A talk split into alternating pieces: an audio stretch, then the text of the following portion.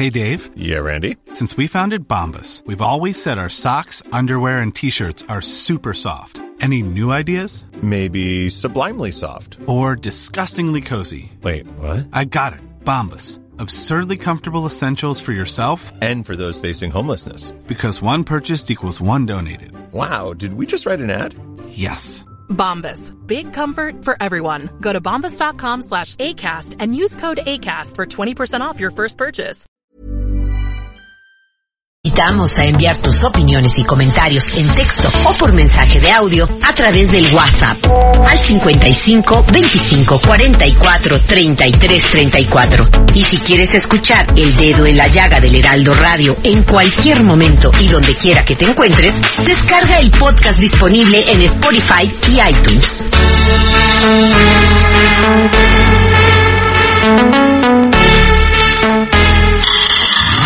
GastroLab con Miriam Lira.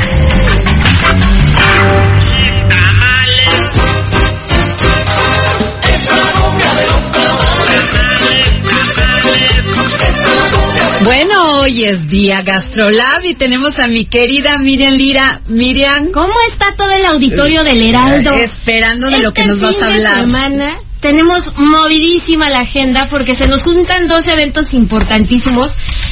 La Candelaria, que no podemos dejar de comer tamales, y el Super Bowl. A ver cómo le hacemos para no tener indigestión, pero vamos a comer como locos todo, todo el fin de semana.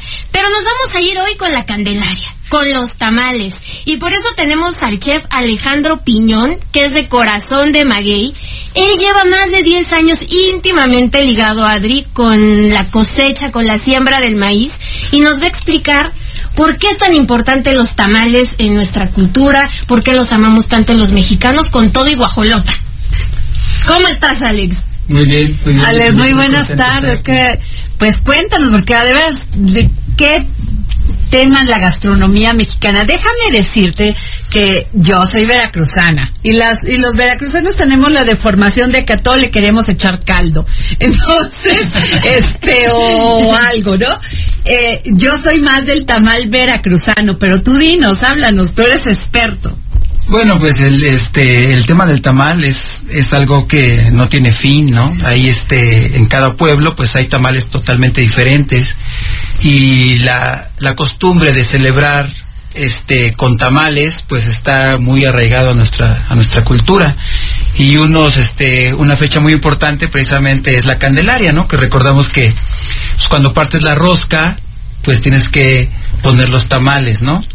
Y bueno, hablando del, del- del- tamal de, de- de Veracruz, pues es un tamal muy especial, porque es un tamal que este, se, se cuela la masa, se, se cuece en una cazuela, se envuelve en hoja de plátano, hay este, pues infinidad de, de- temas para comentar del, del tamal, por supuesto. Y es que además, Adri, pues es el sincretismo que hay entre la cultura prehispánica y católica, porque llegan los españoles, nos traen la grasa de cerdo y se empiezan a hacer diferentes tipos de tamales, porque los tamales, eh, pues la- los, los mexicas lo, lo ofrecían en sus ofrendas a, a sus dioses, porque era lo mejor que tenían que ofrecer.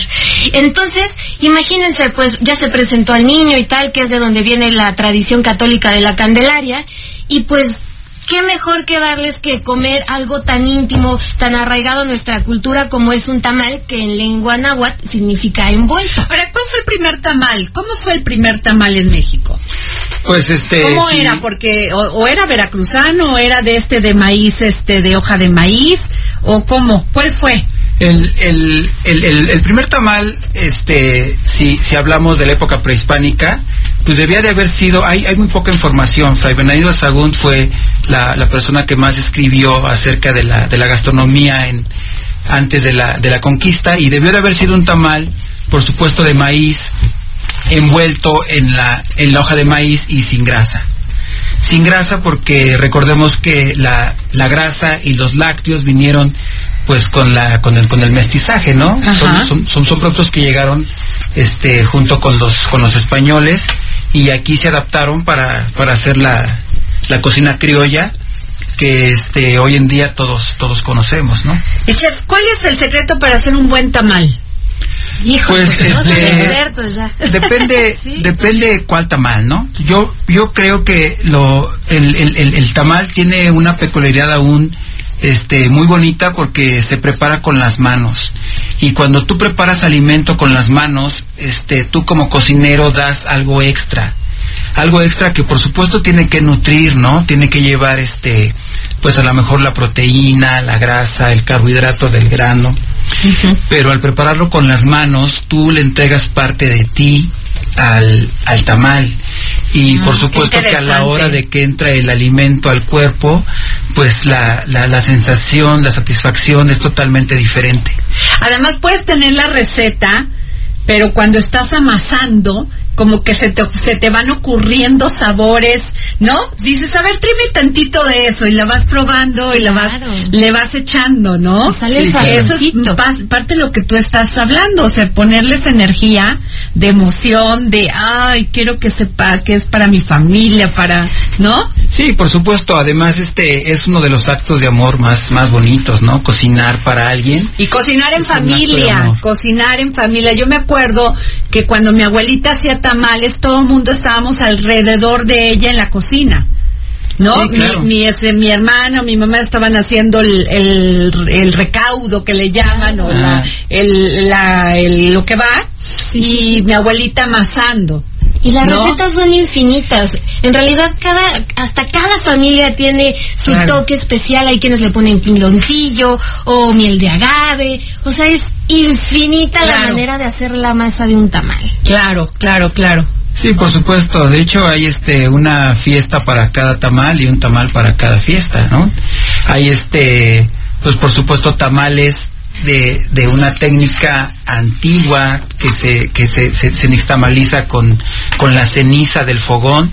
Hay que recordar que nuestros antepasados pues fueron in- inmensamente sabios porque ellos eh, al, al, al, al nixtamalizar el grano le quitan una, una cutícula y es cuando el grano explota sus, sus, sus nutrientes. ¿No? ¿Cómo lo supieron? Pues híjole, quién sabe, pero lo, lo lograron y lo hicieron muy bien. A, a- a raíz de ahí, pues este viene todo el todo el tratado de la tortilla, todo el tratado de los de los tamales, no, este, por ejemplo, el tamal nejo, que es un tamal muy bonito de de Guerrero, Tierra caliente.